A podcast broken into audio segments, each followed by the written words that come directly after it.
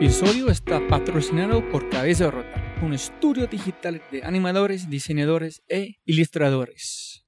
Se puede ver su trabajo en www.cabezarota.com. En sí, vas a enviar un mensaje en su página web. Habla de este podcast se puede recibir 20% de descuento en tu primera animación, logotipo, diseño web. www.cabezarota.com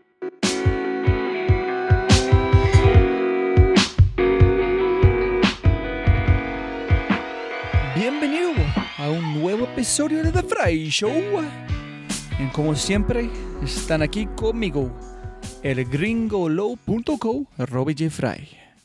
Este podcast está compuesto por una serie de conversaciones con personas excepcionales de habla hispana. Conversaciones en las que trato de descomponer en muchas partes los hábitos, momentos, procesos o ideas que podemos utilizar y aplicar en nuestras vidas.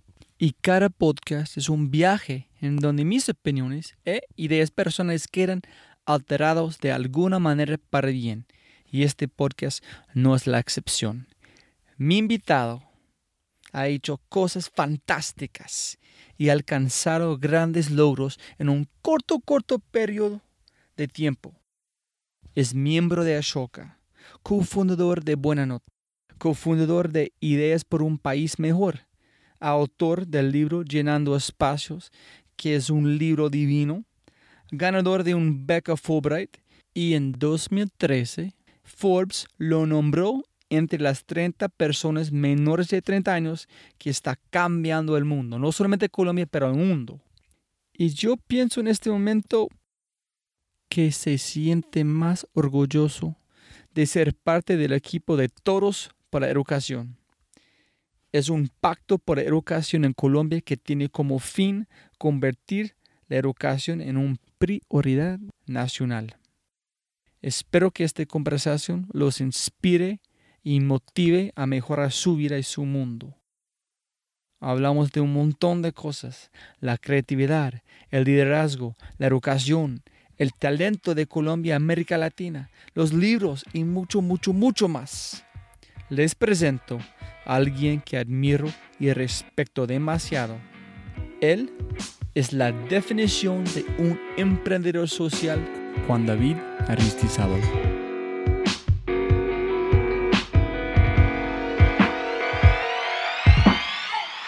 Muy buenos días, Juan David. ¿Cómo estás, señor? Estoy muy feliz de estar en Colombia en esta visita express. Feliz de estar acá y feliz de conversar contigo. Primero yo quiero decir una cosa que siempre digo, que es una persona siempre se puede ganar más plata, pero no se puede ganar más tiempo. Entonces, mil, mil gracias del corazón por su tiempo de hoy. Para mí es, un placer porque estoy seguro que ambos y los que nos están escuchando vamos a aprender cosas. Seguramente. Entonces, hijo y madre, ¿dónde empiezo? Uptown, Buena Nota, Fundación Ideas por un País Mejor, todo por educación, ¿dónde empezamos? Yo creo que podemos empezar por el principio. Y el principio de todas esas iniciativas en las que he tenido la, oportunidad de participar, todas empiezan con una palabra gigante y es eh, cultura. Y, porque cada una de las cosas que yo he tratado de hacer y he estado vinculado como eh, emprendedor social o, o innovador social o, o activista social, están dedicadas a, ayudar a la transformación de la mentalidad y la cultura que tenemos en mi sociedad. ¿Específicamente en Colombia o latinos? Yo creo que nosotros lo que nos hemos dedicado eh, es hacer un trabajo focalizado en Colombia, pero que le hemos dedicado muchísimo tiempo a contárselo al mundo y ayudar a jóvenes, por ejemplo, en México, en El Salvador, en Argentina, eh, mostrándoles nuestro modelo para intervenir comunidades y hacer movilización social en las causas, por ejemplo, de la educación. Y específicamente, ¿qué estás hablando cuando hablas como nosotros y educación? ¿Está hablando de un, de un trabajo tuyo personalmente, una empresa? ¿Qué estás hablando? En el 2013, diciembre del 2013, con un grupo de 100 personas, lanzamos una organización, un movimiento llamado Todos por la Educación, ese movimiento lanzó un pacto específico, llama el Pacto por la Educación, 10 estrategias y 10 elementos fundamentales para transformar la educación de Colombia. Esos 10 puntos, eh, estas 100 personas a través de muchísimas redes sociales y internet nos, nos reunimos y le dijimos al país, si queremos disminuir el principal problema que tiene Colombia, que es la desigualdad, nosotros tenemos que hacer una gran inversión en educación, en educación de calidad, y esa educación debe despertar la creatividad de los colombianos. Y ese pacto eh, hoy seguimos invitando a la gente a firmar, eh, pero después de que la gente se firmó ese pacto, logramos comprometer a todos los candidatos presidenciales, al actual presidente Juan Manuel Santos, y este año logramos vincular a seis alcaldes desde seis ciudades a que se comprometieran a cumplir esos 10, 10 puntos específicos del Pacto por la Educación.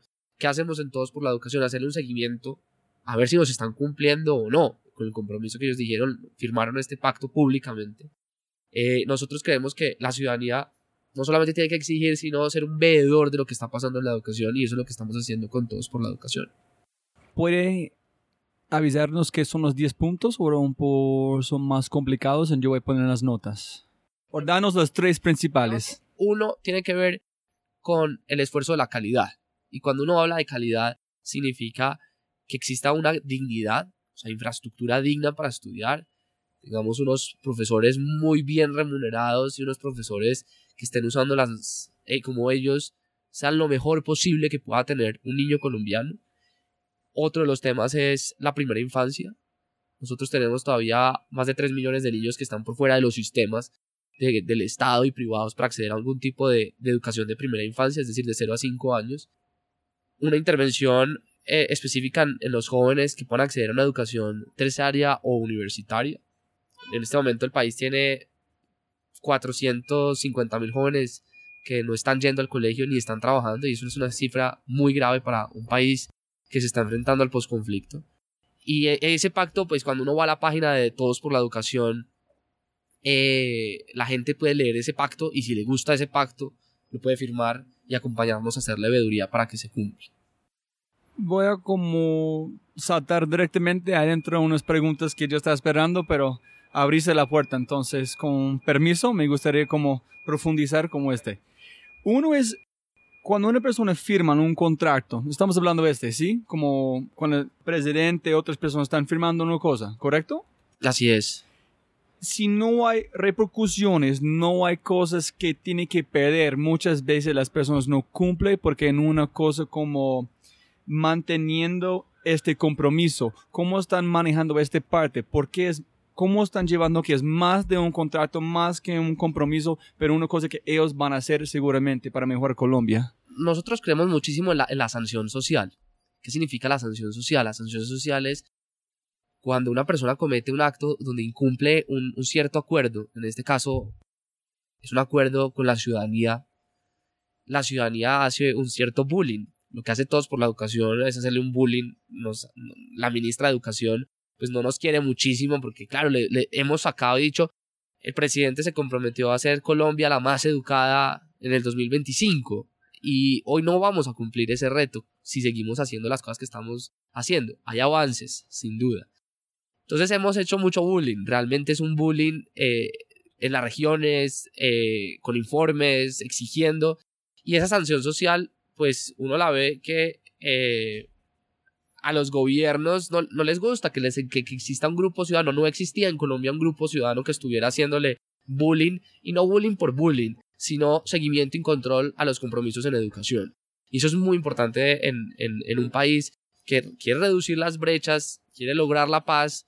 Si uno no, no, tiene muchos ojos puestos en específicamente si lo están logrando, pues solamente le vamos a creer a un sector. Y el gobierno está haciendo cosas muy interesantes pero que nosotros hemos publicado cuando vas a la página web y cuando, por ejemplo, este año hicimos eh, comparsas, hicimos ferias, hicimos foros, invitamos a, muchísimos actores muy distintos a que analizáramos si, si estamos avanzando o no en ese pacto.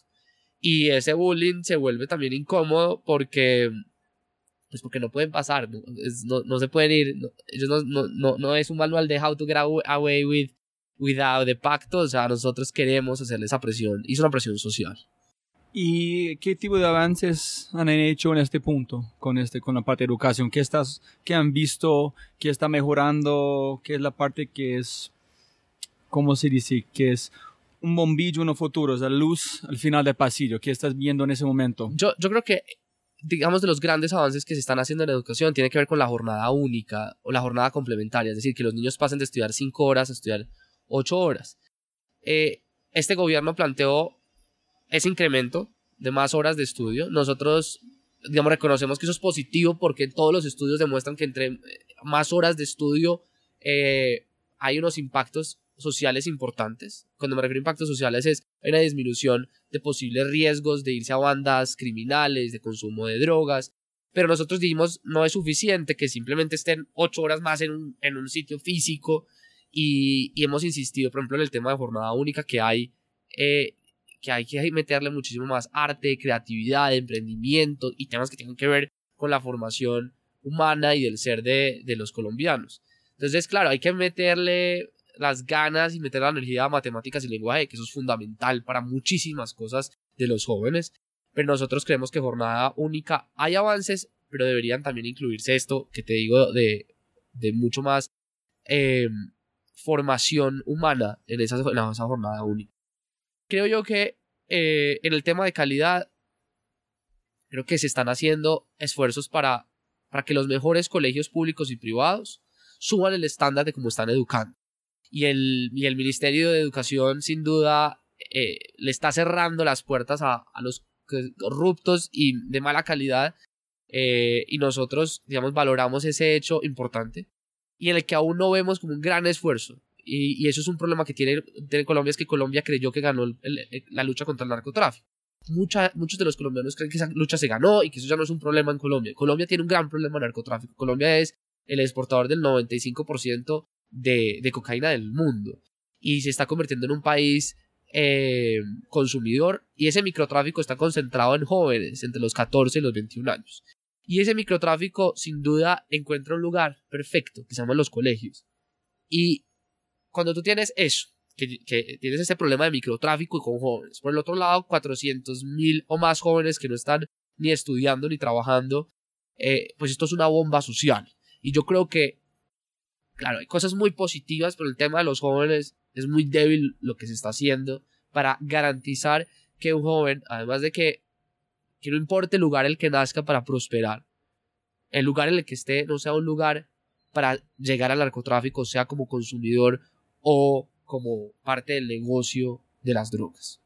Uy, donde, uy, es una conversación muy, muy importante también como a veces es difícil tener. Y una pregunta que tengo es, hace unas semanas hice un podcast con Freddy Vega de Platzi, que es una plataforma online de learning, y estamos hablando del futuro de educación. Y cambió mi mente total en una manera que el futuro de de aprender es muerto. La universidad, como sabemos, es porque un Juan David, que las personas admiran, hablan en como la, en la CESA, en la CESA, como un clase de 30 personas, cuando él puede pasar la misma mensaje a 50 mil colombianos al mismo momento. El impacto con online no pierde, solamente gana más personas que puede, con, que puede recibir tu mensaje. Pero otra pregunta que estamos hablando es, que yo siempre estoy pensando es, hablando con un hombre se llama Howard Gardner, hay siete tipos de inteligencia, musical, matemáticas, espacial, corporal, interpersonal, intrapersonal. No solamente es una persona que recibe buenas notas, es personas que, que son buen futbolistas, son inteligentes corporal, personas que pueden bailar, este, tienen esta inteligencia también. Entonces, cuando tú hablas de educación, ¿qué tipo de educación? Porque para mí la educación ha cambiado, es liderazgo, es creatividad, es innovación. ¿Y cómo puede pasar esta información a niños que nunca he escuchado la palabra innovación o liderazgo en lugares lejos de Colombia? ¿Cómo puede mejorar la vida con ellos? Con la única cosa que ellos saben es violencia, es drogas, es este. Yo, yo creo que tú tienes razón y estamos de acuerdo en el tipo de inteligencia. Yo creo que eh, cuando uno lee, ese libro tan interesante, El elemento eh, de Sir Robinson, eh, pues uno entiende que hay que trabajar en todo tipo de inteligencias, o sea, los lugares y los espacios físicos y online que existan para formarse y para educarse o para aprender, y ojalá fuera para aprender, deben ser para desarrollar todo tipo de inteligencias, porque yo creo que la educación debe ser para formar y desarrollar los talentos y habilidades que uno tiene, cual sea. Adicional, creo yo que eh, la educación debe formar unas competencias básicas. Básicas. O sea, porque es importante, eh, sin duda, tener ideas que solucionen el mundo, ideas que puedan mejorar el mundo. Pero también hay que saber leer, y también hay que saber escribir, y hay que saber contar, y hay que saber sumar, y hay que saber dividir, en la lógica que, que ambas dan. En, la, el tema de la lectura, por un tema de comprensión lectora, y en el tema de la matemática, por un tema del análisis crítico que da ese mundo lógico de la matemática. Pero esa no debería, por eso la insistencia de todos por la educación es, eso es importante. Pero eso no puede ser la única. Ese, es el medio. Saber leer y saber sumar deben ser el medio para un fin mucho más grande. El mismo fin mucho más grande es desarrollar la inteligencia, en el caso, o mi talento, sea cual sea. Y los colegios deben permitir eso, las universidades deben aprender eso de muchísimas formas, virtual y física. Porque yo creo que hay que combinarlas. Porque la empatía que necesitamos en, nuestra sociedad, en el mundo entero, la empatía la, la desarrollamos cuando interactuamos. Interactuar con otro ser humano nos permite entender sus principios, sus valores, sus miedos, su situación. Y yo eh, aún no estoy convencido personalmente que online, virtualmente, uno pueda desarrollar tanta empatía eh, como si lo puede desarrollar físicamente. No estoy diciendo que online no se pueda, pero yo creo que una sociedad tan dividida, por ejemplo, como la colombiana, tan dividida, tan segregada, o sea, los mismos círculos muy divididos, hay que ponerlos a compartir. Entonces la gran pregunta es, virtualmente sin duda es un espacio para el encuentro, pero sería muchísimo mejor que si uno lograra trasladar ese espacio virtual al espacio físico. Entonces, creo la educación, hay que, los MOOCs, la educación online es importante, el mensaje se multiplica por 50.000.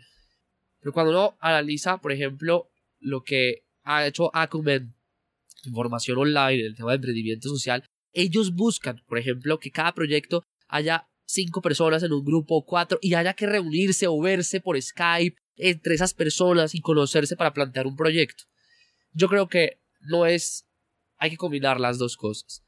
Y hay que hacer que la educación, virtual o no virtual, esté diseñada es para formar los talentos, las inteligencias que tú mencionas. Yo estaba en Quibdó hace una semana hablando de unos temas de creatividad, emprendimiento.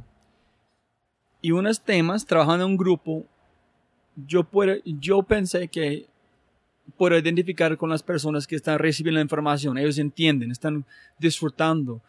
Pero fue otros temas que yo pensé que fue un poquito más elevado. En elevado en el sentido que es, cuando yo estaba trabajando con Apple, yo tenía un, un jefe que dijo, oye, cuando tú hablas con las personas sobre el iPhone, tratar de recordar la primera vez que tú tocaste un iPhone. Hay personas que nunca tocaron iPhone. Entonces tú empiezas a hablar avanzado porque es muy obvio para vos, ellos no, no pueden entender este. Entonces que yo entendí cuando estaba en Kyudo, la capacidad, la inteligencia está ya. Pero la manera que arrancar con la educación es, es distinto. Ellos tienen toda la capacidad del mundo. Son muy pilos, tienen buena energía, pero cómo empiezas con educación es distinto de que personas en Bogotá. Y también no, no puedo imaginar, imaginar viviendo en un lugar que es afectado de violencia toda mi vida y pensar distinto. Entonces, ¿qué es tu idea? ¿Qué propones? ¿Cómo podemos empezar a tener conversaciones que ellos tienen que tener para avanzar Colombia en innovación creatividad cuando nunca tuviste la oportunidad de hablar de este en su vida? Yo, yo, yo, soy un, yo soy un fan de las preguntas y de los problemas y a partir de los problemas y las discusiones y los, los, diálogos apreciativos, y me refiero con diálogos apreciativos, es con conversaciones que generen empatía y valor y sumen. Y a partir de eso se generan soluciones. voy a dar un ejemplo. Yo quiero llevar agua potable a mi municipio. Eso es un problema. O sea, hay municipios en Colombia que no tienen agua potable. Entonces, la educación que tiene un ingeniero de una universidad en Bogotá te va a decir esto hay que llevarlo de tal forma y te va a explicar la técnica, el, técnico de la ingeniería, cómo lo llevaría. Ponle ese mismo problema a un niño. Se le chocó. ¿Cómo lleva agua potable? El niño se le van a correr mil ideas. Unas viables, otras no. A partir de la discusión con el niño, a partir de lo que él entiende como puede ser una solución, la educación, las herramientas de la educación tienen que venir a acompañar esa discusión. Ejemplo, no, miren, yo lo que haría es recoger agua de la lluvia. Entonces, a partir de ahí, uno puede estudiar la lluvia y entender el poder del agua que se recoge la lluvia, cómo eso se puede trasladar en agua potable, por ejemplo. Otra persona de la misma dice, no, lo que tenemos que hacer es cambiar el canal del río y, digamos, hacer un, un, un, dique en el río y pasarlo por nuestras casas para tener un agua que no se ensucie. Entonces ahí puede uno hablar de geología y de geografía. Entonces yo creo que la educación debe ser mucho más pensada en, en resolver problemas que tengamos nosotros como ciudadanos y como seres humanos. Y que la gente pueda poner las manos y interactuar. Cómo llevar agua potable se vuelve lo menos importante. Porque al final todos ganaron un nuevo conocimiento, diálogo apreciativo, que es una cosa importantísima para Colombia y es oírnos. La gente se escucha. Claro, si tú le dices, ¿cuál fue la última vez que, cómo fue la primera vez que tocó un iPhone? Estás partiendo de la persona, todos tuvieron que tener una experiencia. Pero si ustedes le dicen, imaginémonos un aparato para comunicarnos con una persona que está afuera, ¿cómo lo harían? Entonces de pronto alguien se le imagina es un televisor otra persona se imaginaría, no, algún otro elemento y a partir de esas conversaciones en educación uno puede generar producto, innovación, ideas. Y creo yo que ahí viene el segundo paso y es lo técnico de la educación, que son esas habilidades necesarias para un ingeniero. Pues claro, si vas a estudiar ingeniería o vas a ser ingeniero, pues tengo que saber unos ciertos cálculos, pero despertar la, despertar la creatividad y despertar la, la curiosidad la curiosidad no se despierta de los preconceptos, se despierta de las preguntas de los mismos preconceptos. Si entiendo la catalista como e, es un problema, pero no, no pero cómo podemos solucionar este. En allá la matemática, la conversación, innovación entra a la conversación, pero a través de un problema. A través de un problema. Súper. Me encanta este. Has viajado mucho, ¿no? Bastante. No lo suficiente. ¿Pero conoces bastante Latinoamérica o no? He tenido la oportunidad de estar recorriendo América Latina y... Bueno, me faltan aún muchísimos lugares a los que quisiera visitar. Mi pregunta es, Colombia es muy distinto a través de violencia, ¿no? Otros como lugares, Perú, Ecuador, no, no tienen la misma historia, ¿correcto? Yo creo que cada uno de nuestros países comparte un hilo común y el hilo común se llama la desigualdad. De México, Argentina y los países del Caribe comparten eso, la desigualdad. Unos países la abordaron de una forma, la forma de resolver esa desigualdad. Colombia, como sociedad en general, tiene unos elementos muy difíciles que, que podrían explicar la particularidad de nuestra historia. Pero eso lo podría decir un amigo mexicano. Es decir, mire, nosotros tenemos una desigualdad la forma en cómo la hemos resuelto es A, B, C o D, o como los argentinos la resolvieron. Pero toda nuestra sociedad en América Latina, la fotografía es desigualdad. Y adicional, para ponernos en el siglo XXI, para no llegar los 300 años que podríamos hablar de desigualdad. Un problema, yo creo que es que no lo hemos visto, y son los millones de jóvenes latinoamericanos que no estudian ni trabajan. Millones de jóvenes de América Latina que no estudian ni trabajan. Eso es eso es el desperdicio de talento más grande que puede tener una sociedad, que lo está viviendo Europa, que lo está viviendo Estados Unidos, América Latina también lo tiene. El problema es que aquí es aún más difícil. ¿Por qué?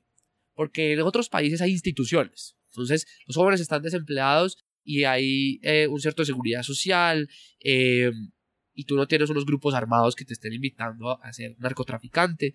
Aquí sí. Y Colombia nos ha pasado es que yo insisto en el tema de las narrativas y de la cultura, es que en un momento Colombia está viendo una gran explosión de creatividad e innovación que es muy importante, es súper valioso, pero esa innovación y creatividad hay que despertarse y decir, oiga, tenemos que mirar también otros problemas que tenemos. El problema de el narcotráfico. O sea, la gente cree que ese problema no, no, no existe. Y ese es un problema que hay que enfrentarnos como sociedad, darlo, discutirlo. ¿Cuántos jóvenes, adolescentes o gente colombiana se atreve a decir que es que aquí somos un país narcotraficante? No te lo van a decir, porque es muy Porque eso es, eso es como a los colombianos les encanta limpiar la cara y la casa y decir esto es súper lindo, somos lo más educado y lo más innovador y todo es lindo. Yo no estoy diciendo que no tengamos cosas lindas al que sentirnos orgullosos, pero tenemos unos problemas muy graves. Este fue la donde yo quería llevar esta pregunta. Es, Colombia posee un poquito problemas distintos, entonces la manera de empezar la conversación, narrativos, como tú estás hablando, las historias, tienen que llegar, empezar en un punto distinto, ¿no? no porque no puede empezar, posiblemente si tiene estrato cero en Perú y Colombia, uno afecta a la violencia, otro no, la conversación para hablar de posibilidades es distinto, ¿no? Es muy distinto. Pero mira, mira el caso de Brasil. Brasil está llegando a los números de muertes violentas muy parecidos a los de Colombia. Y el principal problema cuando uno va a encontrar qué es lo que está pasando en esa violencia en Brasil, hay una cuál es microtráfico de drogas. Microtráfico de estupefacientes. Como microtransacciones como crowdfunding ese tipo. Exactamente. Entonces como que la, la, gran pregunta es, claro, todos tenemos una desigualdad, pero cuando hay una desigualdad, eh, pues digamos, es muy fácil para los ilegales permear una sociedad tan desigual con narcotráfico. Y eso viene con la, con la educación. ¿Por qué?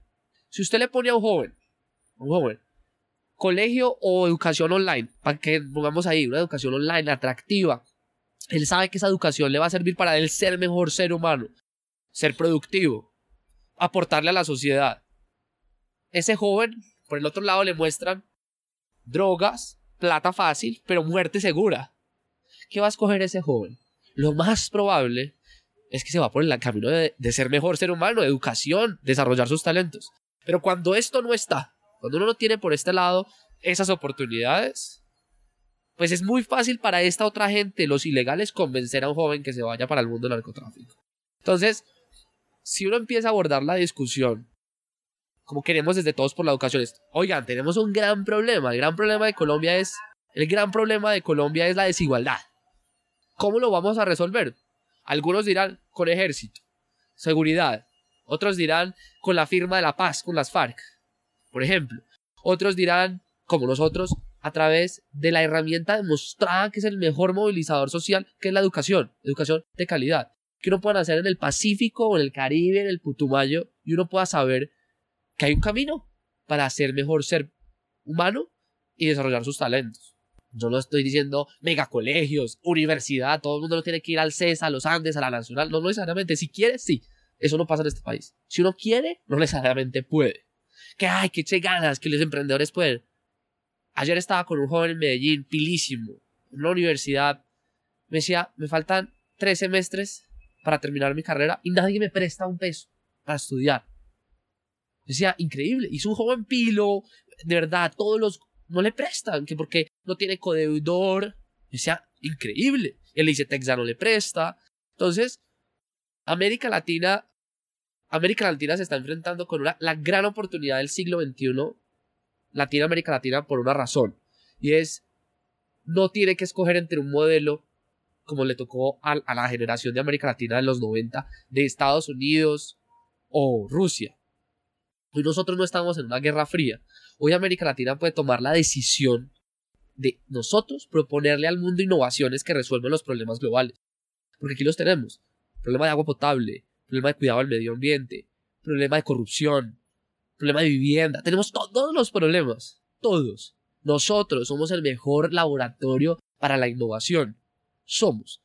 Pero no podemos partir diciendo somos lindos, somos grandes, somos bellos, sino diciendo no, no, no. Tenemos todo el potencial. Pero tenemos que resolver problemas. ¿Cuáles son los problemas? Tanzania, NAF. Tiene café, tiene liconias, ellos dicen que tiene el mejor café del mundo. Las todo es muy parecido a Colombia. En el discurso, la narrativa. Entonces yo creo que hay que afrontarnos a decirle a la gente cuál es el problema que tiene Colombia. Y adicional a esa pregunta es, que a mí me parece que es mi pregunta favorita, es cómo pasamos de ese problema a un resultado concreto. Porque en esa pregunta uno empieza a encontrar empatía, diferencias, la democracia se construye en ese diálogo y se generan nuevas ideas. Nosotros no estamos muy acostumbrados como sociedad y tú tienes tanta experiencia compartiendo con esta sociedad ahora resolver problemas es que es muy complejo en que nos enfrentemos a los problemas. Que no nos gusta mencionarlos. O sea, el problema, el fracaso, la dificultad, lo que aquí llaman el pecado, los sins, o sea, como eso, eso hay que ocultarlo. Eso hay que dejarlo en la casa y uno solamente menciona lo bonito.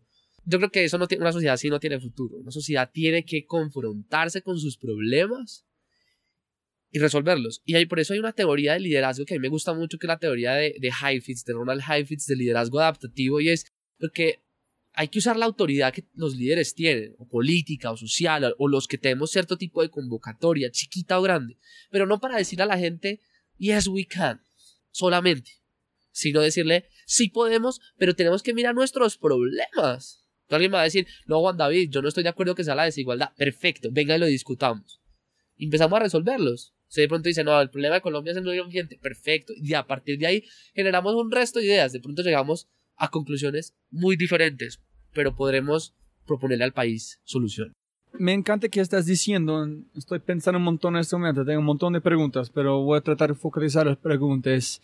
Cuando mis amigos dicen, oye, ¿cómo está Colombia? Y digo, oye, es mi tierra nueva, yo siento que es como a veces más Colombia de, de gringo. Pero también hay, me atracaron hace un año hay muchos problemas. Yo miro pobreza que está rompiendo mi corazón, pero otro es otro mundo completamente diferente.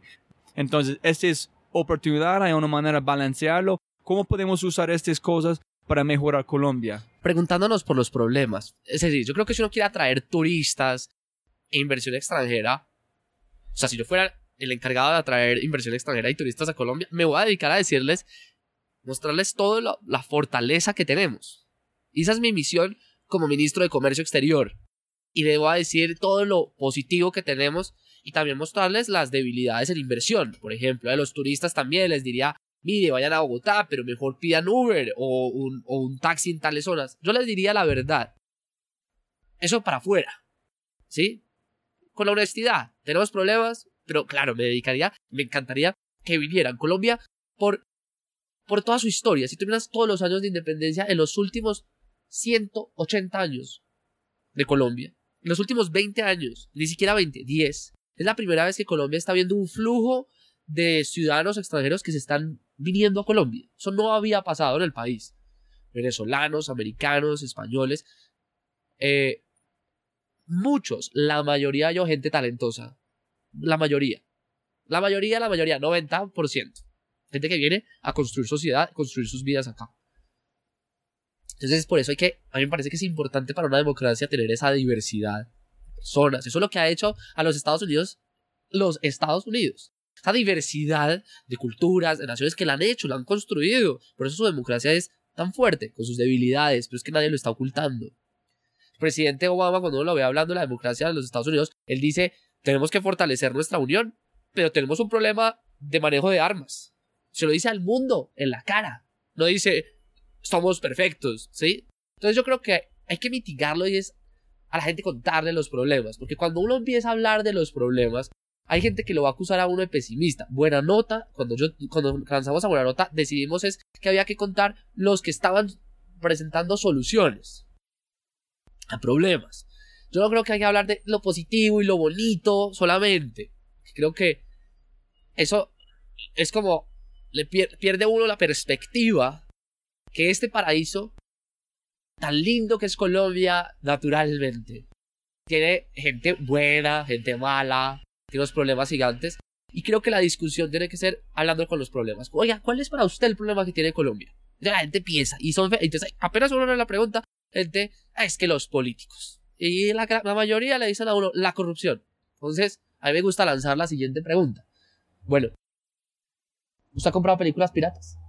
La gente le dice a uno, a lo, le dice a uno, sí, he comprado películas piratas. Entonces empieza uno a decirle, ¿eso es un acto de corrupción o no? Y en ese momento la gente empieza a decir, eh, no, pero es que son muy caras. Sí, las películas originales son muy caras. Entonces aparece otra persona que dice, oiga, es un problema de corrupción, por eso yo decidí irme a Netflix. Por eso la innovación. Netflix, por ejemplo, es un caso de cómo uno puede luchar en el mundo contra la piratería. Uno reduce los costos de tener acceso a películas originales y a series originales. Y así es que tenemos que resolver los problemas. Dice, a la gente preguntando, ¿es un problema? Sí, pero no es un problema del vecino. El problema es mío. Es que el profesor es muy malo. Venga, ¿usted hizo la tarea? ¿sí? Estudió lo que le pusieron. No, porque es que me lo pusieron a última hora. A la gente confrontarla es muy difícil. Pero Colombia lo que necesita es un liderazgo más adaptativo que un liderazgo carismático que diga esto está súper bien, la machera. No, yo la verdad es que creo que Colombia, si quiere ser un país más innovador, tiene que asumir sus problemas. Y hay unos emprendedores que lo están logrando. O sea, sin duda la gente con la que tú te has entrevistado hay gente que ha dicho, ha visto un problema y ella desde su, desde su nicho, desde su nicho ha encontrado una solución. Para esos son los emprendedores, esos son los líderes creativos, gente que encuentra un problema y busca solucionarla. Pero como sociedad necesitamos hacernos preguntas incómodas. En vez de decir, oiga, jornada única, que es lo de las ocho horas, preguntándole a la gente es, ¿para qué la jornada única? Y la discusión empieza a generarle a uno muchas soluciones donde todos podemos aprender. Y creo que eso nos hace las discusiones generan empatía y generan también rechazo. Gente que va a decir, películas piratas voy a comprar toda la vida. Gente que va a decir eso. ¿Listo? Entonces ahí es donde tienen que haber instituciones fuertes para al que compre películas piratas. Y de hecho, hoy en día, la persona que compra películas piratas paga 5 años de cárcel. No sé si tú sabías. Si uno compra una película pirata, va a la cárcel. Entonces, yo no siento que todo el mundo hay que meterlo a la cárcel. Pero yo creo que a la gente hay que contarle que existe, que existe la pena, el castigo. Pero también por el otro lado hacer la discusión moral que existe a la hora de comprar una película pirata.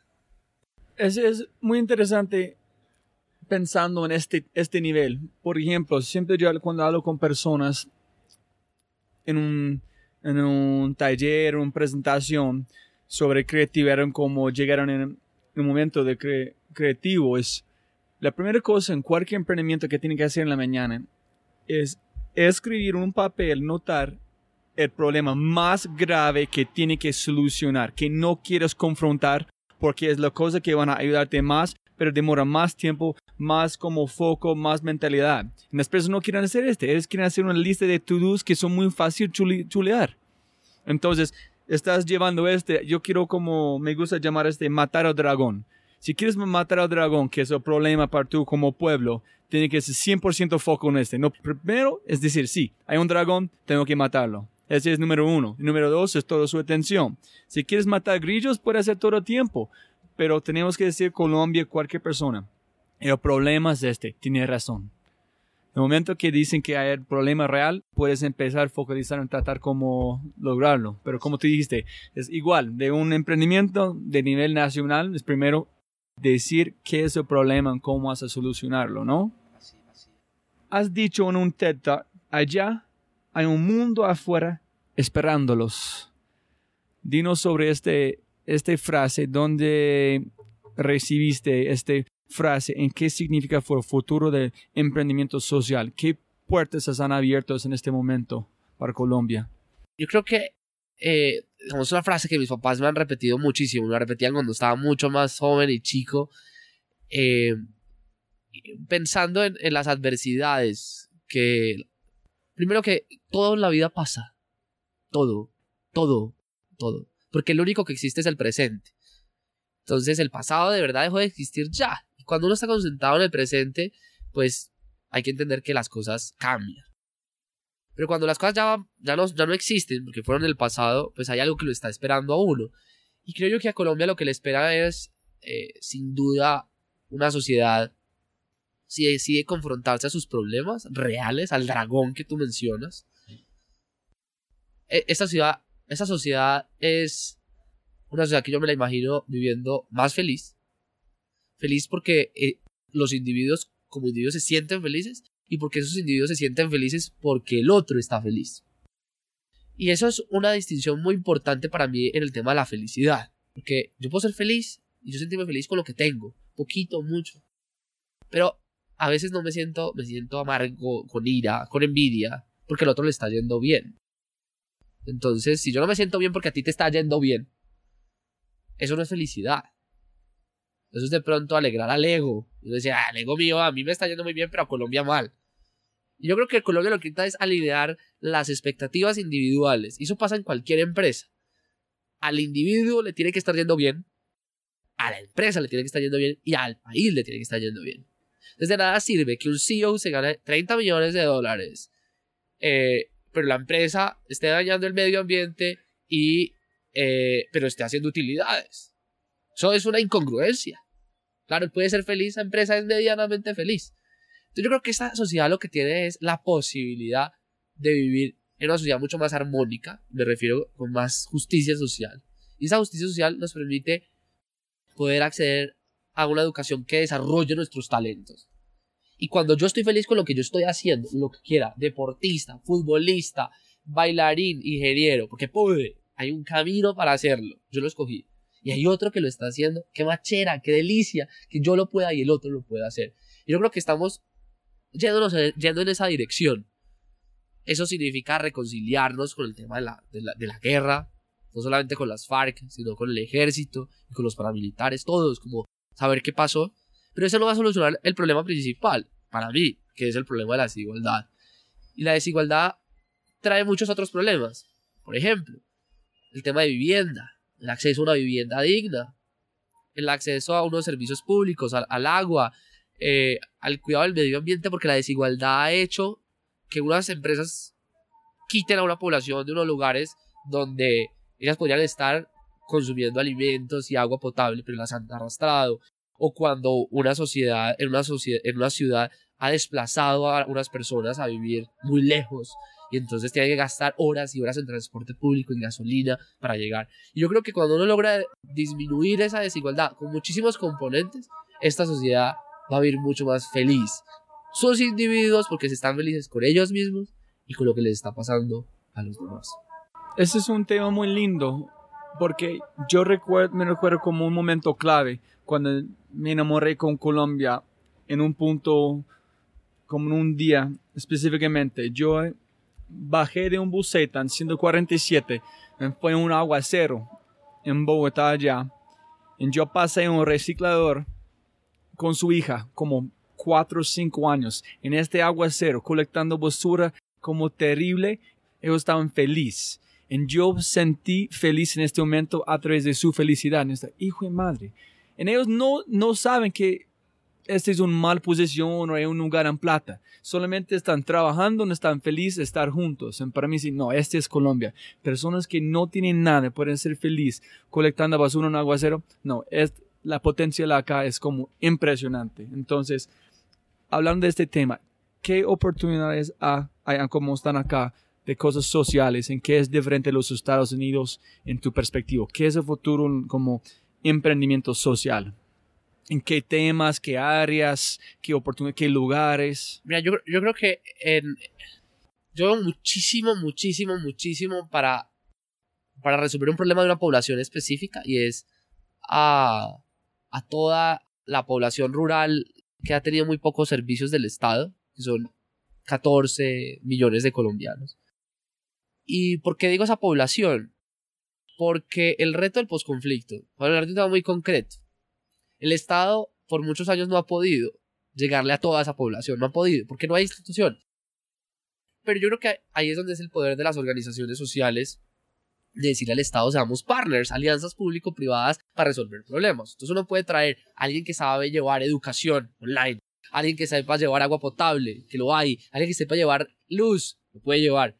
Y con una oferta de servicios que planteen los innovadores sociales junto al Estado, esa población tiene todo el potencial de lograrle uno mejorar la calidad de vida no para ellos, sino con ellos y con estas iniciativas sociales. Es una gran oportunidad ahí.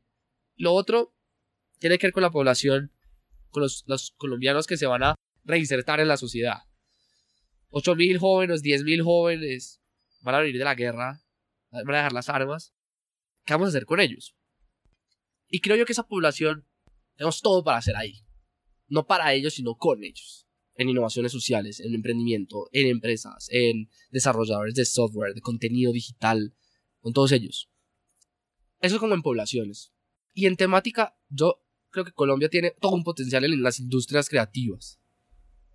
En la música, en el teatro, en los videojuegos, todo lo que tiene que ver con las industrias creativas, yo veo muchísimo potencial y creo que tenemos que hacer muchos más ejercicios para, para apoyar el talento de la industria creativa. Eh, Inglaterra y Canadá tienen las cifras de 6% del PIB eh, lo maneja la industria creativa. O sea, Colombia tiene una posibilidad de crecimiento económico apoyando las industrias creativas. Estás manejando muchos barcos distintos, ¿no? Tú tienes, cuando estás mirando tu LinkedIn, hay un montón de temas que tú estás haciendo en este momento, ¿correcto? Eh, tiene hora de... Digamos que, que, que esa palabra de, de, barcos, digamos, mi barco principal en este momento es la, terminar mis estudios. Realmente ese es el, mi, mi, mi barco más importante en este momento. Yo estoy haciendo una maestría en periodismo y en uh, relaciones internacionales en, en Estados Unidos. Y esa es mi prioridad realmente. Pero cuando uno es curioso y le gusta resolver problemas, pues está ayudando. Entonces tomé la decisión que iba a dedicar 10 horas a la semana a, a, las iniciativas en las que he estado participando y apoyando y, y, lo puse en horas y dije voy a dedicarle estas 10 horas y las distribuyo en apoyar la, la Junta Directiva de Todos por la Educación, el movimiento que, que quiere impulsar convertir la educación en una prioridad nacional. Eh, hago un hangout con, con líderes de, de Colombia que nos puedan decir qué problemas tenemos y cómo podemos resolverlos. Eh, y ese es un hangout realmente mensual eh, y es una oportunidad muy interesante de, de, de conversar con, con, colombianos y desde allá la perspectiva, digamos, cuando uno está afuera y mira también lo que está pasando adentro, cuando uno está al otro lado de la pantalla viendo noticias. Eh, y, y, otra de las, de las horas se la dedico a apoyar como a, a, emprendedores sociales que estén metiéndose en las industrias creativas. Yo, yo quiero, como te decía, yo, yo creo que mi, lo que yo quiero ayudarle a Colombia y a estas sociedades a, a cambiar la, la, mentalidad y la cultura que tiene. Eso es una tarea que no, no, se hace en una institución o en un cargo. Eso se hace donde uno esté en el día a día. Eh, y por eso tomé la decisión de esas 10 horas dedicarlas en, ese, en esa misma línea de ayudar a contribuir a, a transformación cultural y mentalidad en Colombia. Y, pero mi principal barco es terminar mis estudios con 10 horas ayudando a otros más grandes que yo, porque son barcos más grandes que yo, pero que yo no puedo estar metidos en el día a día. No tengo que tener prioridades. Y mi dragón principal eh, son mis estudios. No, esta fue mi pregunta, porque está muy curioso en tratar de entender. Estás haciendo tantas cosas. ¿Cómo estás siguiendo derecho sin un tema jalando tu atención de cosas más importantes? Pero gracias contestar. Como tiene tiempo específico, 10 horas. 10 horas. Es, so, listo. ¿Qué es tu día a día? ¿Tienes hábitos? ¿Tienes cosas que te le gusta hacer día a día o cada día es diferente? ¿Qué son cosas? Si tú puedes diseñar un día ideal, del tiempo que van a despertar, el tiempo que van a como acostar, ¿qué son los puntos? ¿Qué es tu día ideal? Si tú puedes decirme, paso a paso. Mira, yo, yo digamos que a mí me, a mí me encantan las, las, hay, hay, tres temas que me gustan muchísimo en la vida por fuera de, de digamos, de, de lo, lo, que yo hago. Y es, eh, eh, siempre me ha gustado imitar voces. Y, y entonces, digamos que me divierto porque tengo una roommate que es una, una actriz. Y entonces con ella, ya 10 minutos, hacemos como nuestro show. Eh, creativo y eso es, es una forma muy interesante, eso sea por la noche o la mañana, de como relajarse y también de, de gozar, la verdad. Eh, y me gusta leer muchísimo de, de, de, cine y de, y de cine y de música. No, no sé mucho, pero me gusta. Y yo trato, no, no aposta, digamos, no es intencional como un hábito, porque no, no me gusta como hábito hacer eso. Eh, pero me gusta aprender y leer de eso. Y casi siempre en mi mesa de noche, en este momento estoy leyendo un libro que se llama The Song Machine. Y es como las canciones se vuelven un hit los hits musicales, se vuelven top 40, top 10, la, como todo el sistema que hay y, y es impresionante lo que pues, me he leído. Eh, me gusta como estar curioso en esos temas porque me conectan, porque yo creo que lo que todos esos temas de mentalidad y cultura no pueden resolverse simplemente con la política pública, por ejemplo, o con infraestructura. Esto hay que meterle arte, y hay que meterle música, hay que meter creatividad juntos, combinados. Entonces, Estoy tratando de entender cómo hacerlo. Tengo más preguntas que respuestas. Eh, soy muy malo cantando, pero me encanta cantar. Entonces, eh, yo digo que yo canto de los siete días de la semana, seis días a la semana. Muy mal. Eh, mi roommate es, además de, de actriz, tiene una voz espectacular. Y, y cantamos.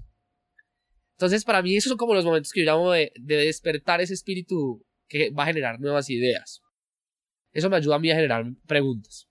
Si no, pues tengo que estudiar, ir a las clases, en el caso de lo que yo estoy en este momento, ir a clases. Eh, hay unas mm, tortuosas, aburridas, otras eh, retadoras, chéveres, gigantes. Eh, sale uno inspirado y con actividades y con skills nuevos que uno siente que está aprendiendo. Y no puede faltar, a mí no me puede faltar eh, una conversación poderosa. Y yo llamo las conversaciones poderosas es llamar a una amiga, a un amigo, o en Estados Unidos acá de tres minutos, cuatro minutos, a que me cuenten qué está. Eh, porque, porque, creo que lo, más, lo, lo peor para un ser humano es aislarse de su propio diálogo. Y creo que es importante reflexionar, filosofar sobre su propia vida. Eh, pero cuando uno conversa, se confrontan que a veces uno está en las nubes y está uno pensando en otro lado, o a veces uno está, porque digamos en mi caso a veces, uy, la tengo súper clara, a veces digo, no, esto es una nube, lo que yo veo y no la veo tan clara, pero a veces la perspectiva de oír a otra persona, pues, ay, bueno, es como nivelado y es como un equilibrio. Y hay algo que sí trato de hacer diariamente es escribir. Yo escribo una hoja diaria sobre algo que vi, sobre un proyecto, sobre algo que aprendí en una clase, eh, yo no soy muy bueno tomando apuntes en clase, porque si empiezo a tomar apuntes empiezo a pensar en otra cosa que el profesor está diciendo. Entonces, pues eso es una manera de evitar la distracción mía. Hay gente que, que lo ve como, le encanta la gente que está tomando notas en una reunión, que porque eso demuestra interés a la otra persona. En mi caso, es como, pues me distraigo, o sea, me puedo distraer. Pero todos los días yo sí trato de hacer mi, mi hojita de en mi moleskin rojo que me gusta eh, a escribir. Ese para mí también es. Yo estoy reciente, como recientemente, tratando de escribir todos los días. Pero todos los días yo leo mucho, como casi cuatro, ocho libros mensualmente. Y para mí es, cada vez que leo un libro estoy inspirando cosas distintas. En esa es una de las, las ideas principales con este podcast. Es, es imposible disfrutar todo el mundo si tú no estás buscando qué más está allá cada vez que yo encuentro cualquier artista nuevo, libro nuevo, cosas como ciencia, estoy disfrutando mi vida más, porque hay tanta información, en cada cosita diferente está mejorando mi trayectoria de como personalmente como ser humano. Entonces me encantan esas cosas, sí. Para mí son fundamental para ser felices, leer, escribir y conversar con personas como este, de chéveres.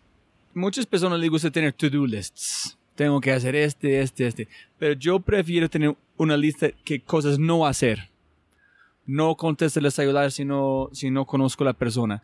No leo correos en la noche. Es como una lista de cosas no hacer. Entonces, tú puedes darme una lista de tres hacer o tres no hacer. Si tú puedes regalar recomendaciones para cualquier emprendedor social antes de arrancar en este mundo en emprendimiento, ¿qué son su lista de cosas no hacer o cosas hacer? Ok. Que son fundamental para cualquier emprendedor social. ¿Qué no hacer? Empecemos con las que no hacer. La primera es creer que ya se tiene la solución. Y me refiero con eso es creer que ya, ya está listo, eso es un éxito. O sea, creerse como que ah, ya la logré. Eh, o sea, con un, un, objetivo, un proyecto, no. O sea, eso no lo haga. Es importante eh, y esa responde a un qué hacer. Un qué sí hacer es siempre pregúntese cómo mejorarlo. Un eh, no hacer es tenerle miedo al fracaso. Eh, para, para, paralizarse y tenerle pena que uno no le fue bien, que uno no lo contrataron, que uno no le, no lo hicieron. No le tenga miedo a eso. Eh, escríbalo. Yo lo que hago cuando me han dicho muchas veces que no, muchas cosas me han dicho que no, lo que hago yo es escribo y reflexiono, porque creo yo que fue que no, fue por mí o fue por la otra persona. Eh, entonces, ¿qué hacer? Es atreverse. hay que lanzarse así uno tenga todo perfecto. Lo tercero es, ¿qué no hacer? Hacerlo solo. El que sí hacer es, hágalo en equipo. Eh, hoy en día uno no tiene que eh, comprar demasiada infraestructura, hacer grandes contrataciones para tener impacto. Lo que hay que hacer es encontrar las organizaciones y el talento adecuado, venga, sumamos esfuerzos y saquemos un objetivo común. Cuando uno logra hacer eso, eh, yo creo que la gente, yo soy un fan del trabajo en equipo. Eh, y, y, y, que sea a partir del talento que alguien tiene, venga y lo aporta. Y, no necesito poner mi logo, yo le pongo el logo si eso es lo que le importa a usted. Eh, y creo que, creo que entender que solo, solo no se llega lejos. Eh, creo que, me corrige si fue Delano Roosevelt el que lo dijo, pero si decía que si él ha podido ver lejos es porque ha estado en hombres de, de gigantes. Y yo creo en eso muchísimo. Cualquier emprendedor de negocios, político, emprendedor social, cultural, es alguien que ha hecho trabajo en equipo. Eh, y yo le añadiría una cuarta para terminar y es eh, qué no hacer es escucharse demasiado y qué se hacer escúchese. ¿Y qué me refiero con eso? Y es que el diálogo interno es muy importante. Cuestionarse, preguntarse como ser humano, hacer discusiones filosóficas de la vida de uno, pero tampoco le crea todo lo que le está diciendo la cabeza, o porque a veces es el ego el que está hablando, o la falta de razón la que le está hablando, o mucho sentimiento lo que le está hablando. Es decir, escúchese de una manera proporcionada frente a la, cuando tenga que tomar una decisión. Dos cosas que dijiste me encanta. Uno es Bob Dorf, que es un hombre impresionante, tan humilde como tan pilo de los Estados Unidos de emprendimiento, dijo a las como los emprendedores, oye, voy a hablar, yo quiero que tú escucha, pero cuando me voy, tú puedes tomar mis ideas en la basura si quieres, pero escuche qué estoy diciendo, en cuando me voy, tomar un como momento para definir si es importante en tu vida o no. En si no, no hay problema. Solamente preguntando por ese momento escuchar. Entonces, como tú dijiste, es, es muy importante escuchar, pero también escuchar en una manera que están pensando si es esto importante para mí o no. No solamente tomar todo como es la verdad. Y la otra cosa que... No, voy a esperar por esta pregunta. ¿Qué libros, si tú puedes recomendar como tres, cinco libros para emprendedores sociales o cualquier persona, qué libros van a recomendar por personas para leer? ¡Wow! Menos de llenando espacios. Menos llenando espacios. Mira, el, Vamos a primer, hablar de el, este en un segundo. el pri- el primero yo creo que se llama Leadership Without Easy Answers. Liderazgo sin, sin respuestas fáciles de, de fits, de Ronald fits. Esto es de liderazgo adaptativo y es un poco el liderazgo que creo yo que tenemos que tener eh, en Colombia y debemos entender de ser líderes muchísimo más eh, que busquemos resolver problemas y confrontar a nuestra comunidad cuáles tenemos y como líderes movilizar a esa sociedad a resolverlos. Ese es un libro que creo que es fundamental como alguien que quiera ser un líder eh, y que quiera esté pensando en transformar las cosas. Un segundo libro que a mí me parece como importante como para los emprendedores y los que quieran hacer emprendimientos y es el, el, Good to Great eh, de Jim Collins y es de, de, bueno a extraordinario. Yo creo que eh, si uno no, no, digamos, no le interesa el tema de las empresas, uno es emprendedor social o si es un emprendedor empresarial le va a fascinar porque logra demostrar realmente cómo las empresas son extraordinarias y cuáles han sido. Algunas de esas ya no entran en esa lista cuando estuvo primera vez publicado ese libro, pero hay unas, unas recomendaciones esenciales de, de, de, en el libro que me parecen esenciales para una persona que esté pensando, está esperando el momentum perfecto para que algo sea perfecto, sino cómo, cómo la construcción de la vida primero no es, nunca es exponencial, la vida no es exponencial, tampoco creo que sea lineal. Y creo que el libro le permite a uno eh, entender muchísimas tips que puede, puede sacar. Y para hacerle, y para hacerle ahorita propaganda a, la, a, la, a, a, lo que yo creo que Colombia debería mirar, y es mirar el libro de La economía naranja de, de Iván Duque, que sacó en el BID hace dos años de economías creativas, que habla un poco del potencial de las industrias creativas que tiene Colombia y América Latina. Eh, ¿Cómo se llama el libro? Se llama La economía naranja y explica el potencial que tiene América Latina en economía, en, todo esto de las industrias creativas en América Latina y, y lo recomiendo es porque creo que Colombia tiene que valorar muchísimo más las industrias creativas, no solamente porque son esenciales y porque además nos pueden ayudar a transformar la cultura, sino por el potencial económico que tienen las industrias creativas a nivel mundial. Esos son buenos libros. Tercero no he escuchado, yo voy a investigar. Yo quiero montar un, en una idea que tú dijiste hace un con las tres cosas no hacer. Uno es no hacer cosas solito. Que yo he aprendido de mi experiencia aquí en Colombia. Este es para mí es la más fundamental. En solamente en este momento están haciendo un como elaboración de esta idea. Es, en todo es montado que tú has dicho es si tú no van a hacerlo solito, significa primero que tiene que compartir tu idea. Si tú compartes tu idea, significa que tiene que ser, tener una discusión con otro humano. Si esta discusión es de una cosa que es importante para vos, es una discusión que tú estás hablando, importante generar empatía, es como encontrar qué son los retos, los, los sueños de otras personas.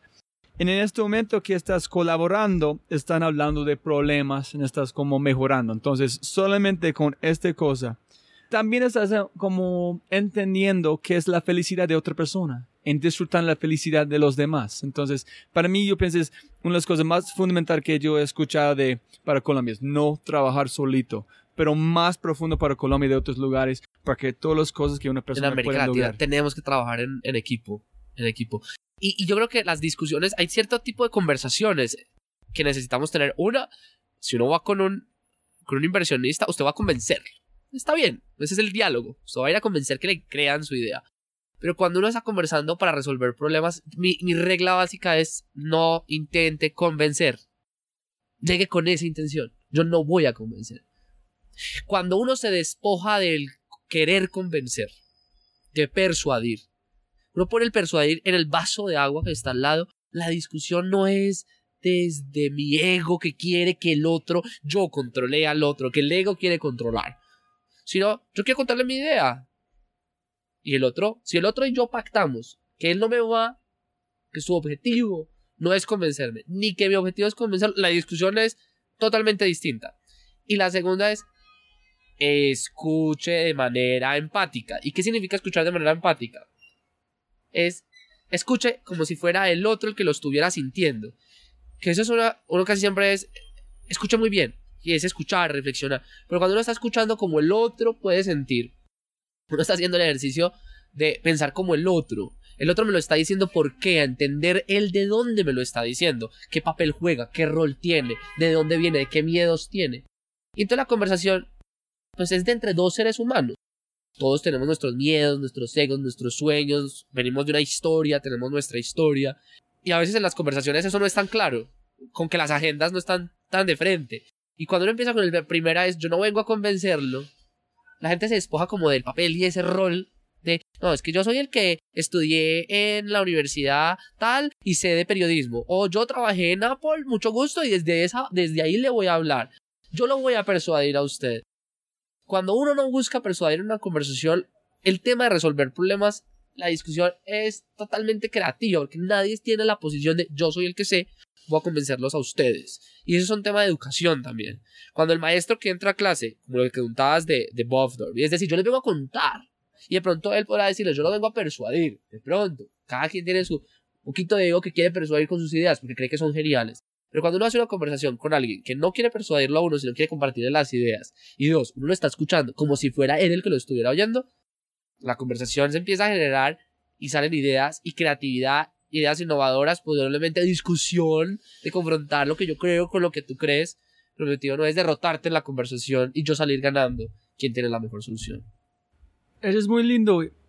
Hay un um, aprendizaje, una lección que yo trato de implementar a veces en a veces funciona muy bien. es cuando si tú llegas, estás en un evento de networking. La primera pregunta siempre es, ¿qué haces? ¿Qué haces? Y para mí es que yo he aprendido, como yo sentí, pero escuché de otra persona diciendo la verdad, es decir, no se importa, no se define quién tú eres, qué haces. Pero cuando yo pregunto, si la primera cosa que si no conozco, Juan David, oye, ¿qué le gusta hacer en su tiempo día a día? Cantar, hacer como hacer como cosas como una actriz. Súper. Este puede empezar una conversación. Esa es la parte humana. La parte de cómo trabajo entra más tarde. Pero primero tiene que entrar como ese, ¿no? Como somos humanos, somos iguales. No es importante qué haces en esta conversación. Exacto, exacto. Tú eres muy joven. ¿Cuántos años tienes? 26. Hijo de madre, joven, joven. Gracias. 26 años. Juan David, si tú puedes volver cuando tienes 18 años en una máquina de tiempo. En este momento tú puedes en salir en tiempo a cualquier lugar, en cualquier momento, cuando tienes 18 años. En tiene un minuto para regalar un consejo o decir cualquier frase a Juan David que tiene 18 años. ¿Qué recomendación, qué consejo, qué vas a decir? Viva en el presente. Eso le diría. Creo que estos años eh, uno va aprendiendo y, y, digamos, me he conectado a aprender de otros temas. De hecho, hay un libro que me encantaría, digamos, incluir que se llama eh, La inseguridad de la ansiedad.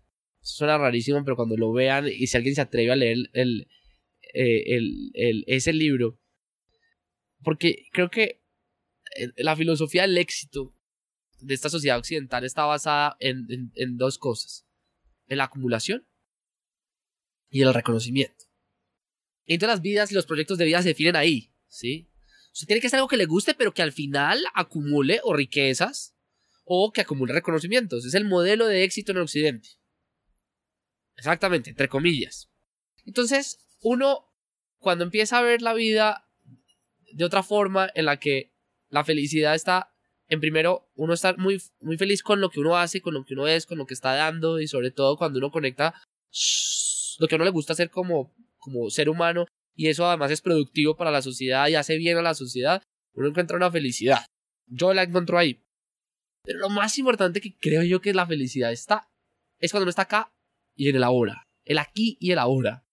Y eso es una cosa eh, que yo vine a descubrir hace muy poco que empecé a, meditar muchísimo más y a descubrir el poder de estar en el ahora. Y, yo creo que, claro, no en la adolescencia, a los 18 años, pues está pensando, ¿y el futuro? ¿Y esto cómo se conecta? ¿Y esto para dónde va?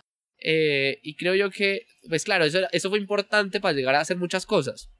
Pero creo que en el presente, disfrutarse la vida, y creo que, no sé, a nosotros, creo yo que como occidente no nos han enseñado mucho a hablar de disfrutarnos la vida siendo productivos pero en el presente, en esta conversación, en el abrazo, en el amigo, en el beso, en, en el trabajar.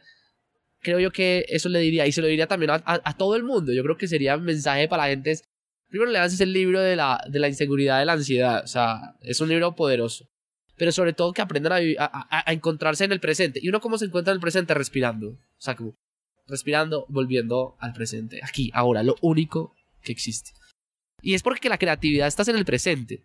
Uno no va a tener una idea creativa en el futuro.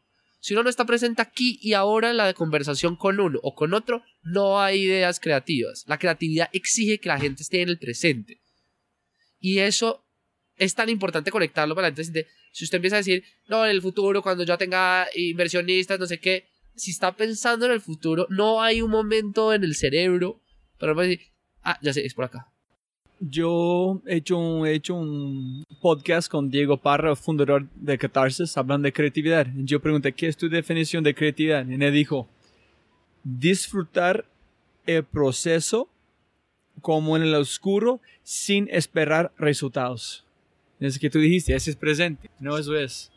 Y yo pienso que ya contestaste dos más preguntas. Uno es, si tú puedes poner un cartelera, un billboard gigante en el centro de Bogotá o como en un lado interno de como un edificio con un mensaje. ¿Qué mensaje va a poner allá? ¡Wow! El mensaje gigante. ¡Wow! ¡Qué idea tan interesante! ¡Wow! Yo, yo creo que wow, sería la... solo un mensaje. Sí, señor. Solo un mensaje. Yo creo que le preguntaría a la gente es... Todos, todos tenemos un talento especial. Tú ya sabes cuál es el tuyo. Y creo que le lanzaría esa pregunta a la gente. Es que la gente se empieza a preguntar cuáles son sus talentos. Tres más preguntas, más o menos. Y que me encantaría ahorrar para poder comprar un pod de advertisement para después decirle, ya que descubriste el talento, piensa cómo lo puede, usar, lo, puede usar esta sociedad. Podemos mirar cómo podemos hacerlo. Ok, perfecto. Qué pena contigo que yo olvidé, pero quiero hablar antes de terminamos sobre tu libro Llenando Espacios. El tema me encanta. Yo compré el libro en Kindle. Y Muchísimas gracias. Yo quiero saber, llenando espacios, yo entiendo este, si yo entiendo cómo es, hay una oportunidad, un hueco en esta comunidad para mejorar comunicación, hay un hueco para mejorar transportación de comida. Yo puedo llenar este espacio con mi talento, mi solución. Así es. Que es un, es un espacio que ha dejado vacío o el gobierno o el sector privado, otros emprendedores sociales. Eh, digamos, es un concepto que cuando en principio empezó era el, el, espacio vacío, ¿sí? Pero después descubres que hay gente que está haciendo ya la cosa, ya está resolviendo el problema, pero no lo está resolviendo de la mejor forma posible. Entonces ahí también hay un espacio. Y entonces, para no meterme en la filosofía, digamos, hay una película que se llama Interstellar. Eso no tiene nada que ver con el libro. Pero el, descubrimiento de Interstellar es que realmente no existen espacios vacíos o que todo es un vacío. Y la filosofía detrás de esto es que el, el universo es infinito. Y como el universo es infinito, realmente sería imposible llenar todos los espacios. Pero lo que sí se podría hacer es encontrar esos lugares donde no hay unión entre el talento y los recursos con una necesidad.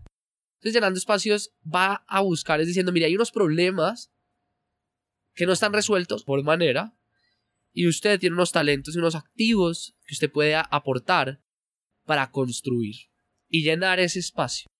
Pero cuando un espacio se llena, esto me lo contaba un amigo físico, me dice, cuando usted llena un espacio, realmente no se llenó ese espacio, sino que se creó un nuevo espacio. Y, yo creo que lo que quieren mostrar llenando espacios con estos emprendedores sociales es gente que llenó esos espacios, pero creó algo, algo nuevo. Eh, y pusieron su liderazgo y le metieron una palabra, creatividad. Yo creo que los líderes, basado en la definición que me gusta del liderazgo, es una persona que resuelve problemas, que tiene realmente la sociedad. Y por el lado, la creatividad, que son esas ideas que se necesitan para hacer un mundo mejor. Cuando uno líderes con líderes creativos, pues tiene estos emprendedores sociales que están llenando espacios. Y muchas gracias por, por leerlo. Una pregunta después de um, la última frase que dijiste es, un líder creativo. ¿Se puede ser un líder sin ser creativo? Yo la verdad creo que...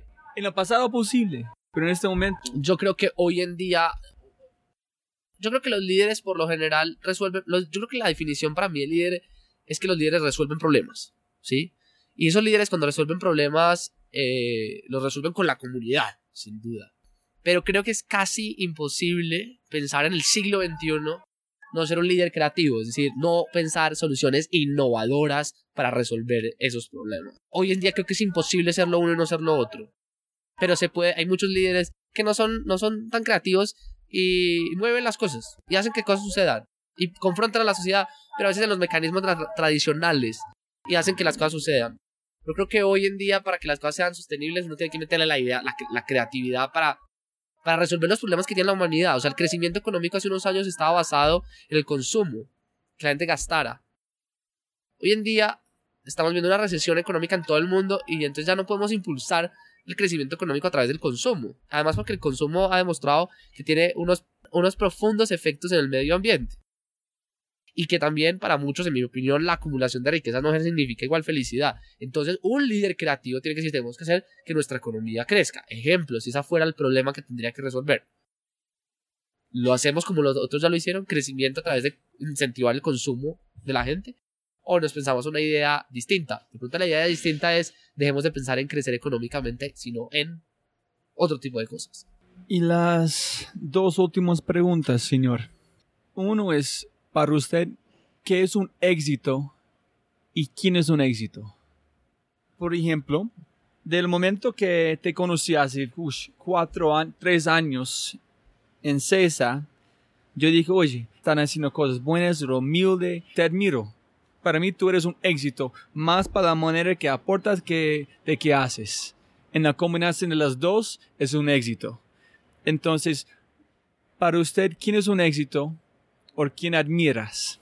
¿Por qué es un éxito? Mira, yo, yo creo que para mí, digamos, creo que admiro muchísimo a la gente que tiene disciplina y coraje.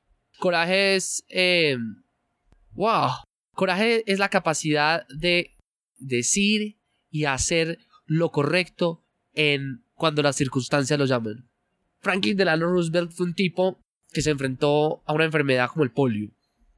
Hay un libro que me parece espectacular y que creo que entra dentro de mis libros favoritos de biografías y es como Franklin Delano Roosevelt superó el polio. Un tipo al que la sociedad lo miraba mal por andar en una silla de ruedas. En una época que tener polio era un estigma. Y el tipo con coraje, con disciplina, llegó a ser uno de los presidentes más queridos y respetados de los Estados Unidos por construir una palabra tan importante que es el trust y generar confianza. O sea, la crisis económica del, del 29 no hubiera sido posible la recuperación si no hubieran tenido un Franklin Delano Roosevelt diciéndole a la gente no saquen la plata de los bancos. Yo, aquí como presidente, les garantizo que esto va a salir adelante. Y es un tipo que no iba a ser presidente por tener polio, o sea, era el tipo que no, no iba a hacerlo. Coraje y disciplina.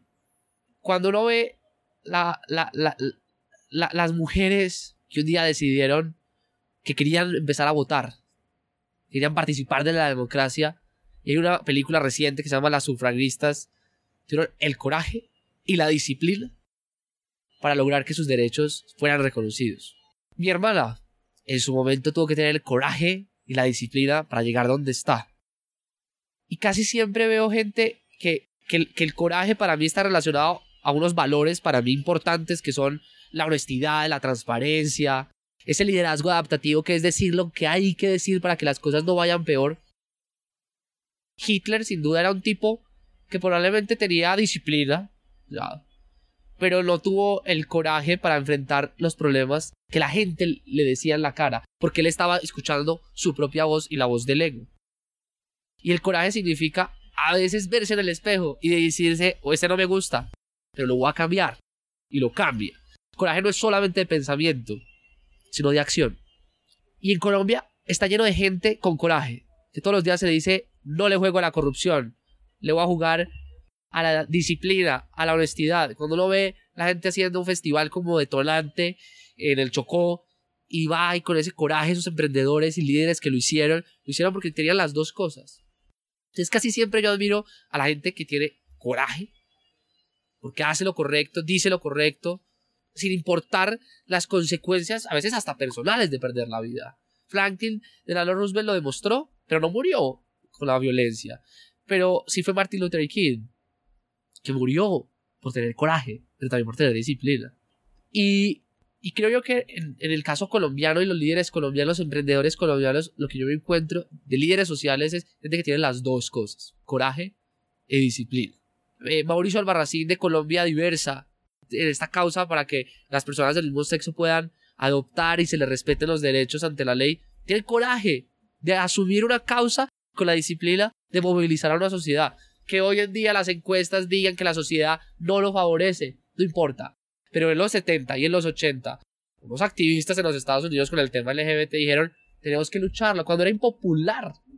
Tiene un coraje y disciplina. Eh, y creo yo que la gente para mí exitosa es esas dos. Porque el coraje significa afrontarse sus propios medios, resolverlos. Y la disciplina es saber que el camino es largo y que hay que ser constante. Del resto, pues hay muchas más definiciones de éxito. Claro, que admiro muchísimo a la gente que, que tiene, que ha logrado usar coraje y disciplina para tener mayor impacto. No es lo mismo para mí una persona que impacta 300 que impacta 3000 que me parece que su cómo llegó esta persona a 3000, parece que es digno también de admirar por cómo logró pensar en una idea de, de esa forma. Pero creería que lo resumiría en esas dos. Y tomando este en cuenta, si yo en mis próximos podcasts voy a reemplazar Juan David con otra persona que es un latino o latina, para usted, ¿quién es un éxito que te, como te gustaría escuchar recibiendo el mismo tipo de preguntas? En escuchar un podcast de otra persona? ¿Quién es un éxito latino o latina que tú quieres escuchar? Mira, Paula Moreno, la ex ministra de Cultura de Colombia, tiene una fundación que se llama Manos Visibles. Empezando por el nombre, eh, Adam Smith hablaba de la mano invisible que ayudaba a conectar el mercado y esta mujer ha decidido en el Pacífico colombiano hacer manos visibles para impulsar el talento del Chocó. Eh, yo no he tenido la oportunidad nunca de hablar con ella, pero la he admirado y la he visto y leo lo que escribe. Eh, una líder afro en un país donde tenemos 10% de afrocolombianos, donde hay que mirar esa comunidad con respeto y sobre todo con admiración, porque el talento que hay en las comunidades afros de este país es imparable. Esa mujer creo que es el icono para mí de lo que significa los afrocolombianos en Colombia y yo no la conozco. Entonces, si tú la llegas a conocer, por favor, autógrafo de, de Paula Moreno. Listo, de una. Yo voy a buscarlo. Sin duda voy a hacer este. Sin duda. Listo. Y Juan David, antes de paramos, ¿tú tienes, ¿hay otras cosas que faltamos o tú quieres discutir antes de terminamos? Darte las gracias. Porque a pesar de, de, digamos, cuando uno hace entrevistas, que es mi caso como un periodista buscando historias, eh, cuando está en el otro lado, lo entrevisten y le preguntan, pues creo que, que no solamente sirve para responder, sino también para escuchar. Escucharte a ti, también escucharme a mí para reevaluar también las cosas mismas que yo, que yo estoy diciendo. Que creo a veces que a veces podría ser mi gran defecto, que es como la re reevaluación de mis propias ideas, de repensar si lo que yo estoy diciendo es lo que la lógica, eh, si es, tiene razón o no tiene razón. Y gracias por esa oportunidad también para escucharnos. No, no, mil gracias por su tiempo, como yo dije, porque no puede ganar más.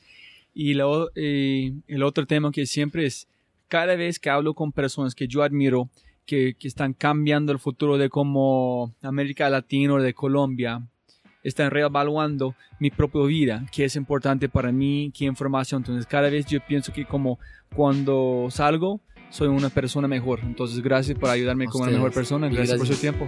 Y hay que seguir oyendo estos podcasts. Gracias. gracias a ti. Chao.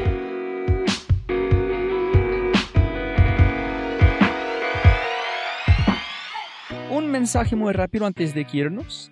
Si les ha gustado lo que han oído y desean acceder a todas las personas mencionadas, los sitios, herramientas, etc., por favor vayan a www.thefryshow.com forward slash pod.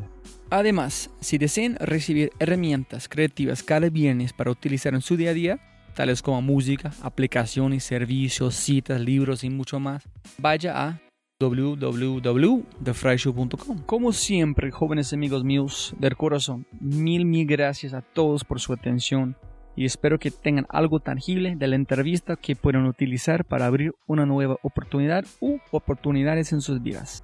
Y como siempre para mis invitados, lo más importante, los oyentes, siempre se pueden ganar más dinero, pero nunca se pueden ganar más tiempo. Y de mi corazón, gracias a todos por su valioso tiempo y abrazos grandes. Chao.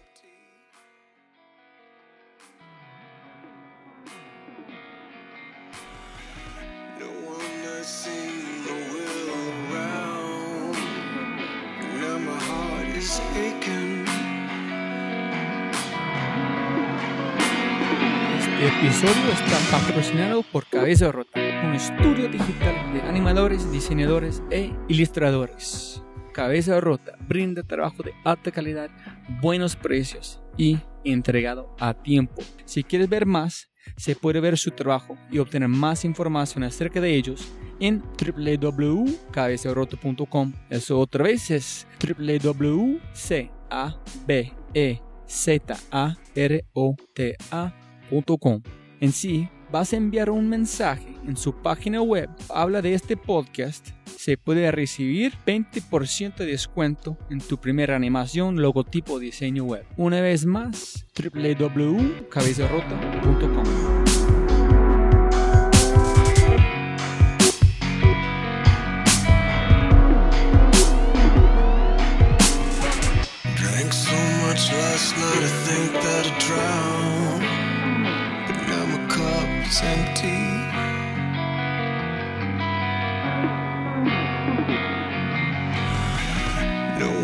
No one has seen the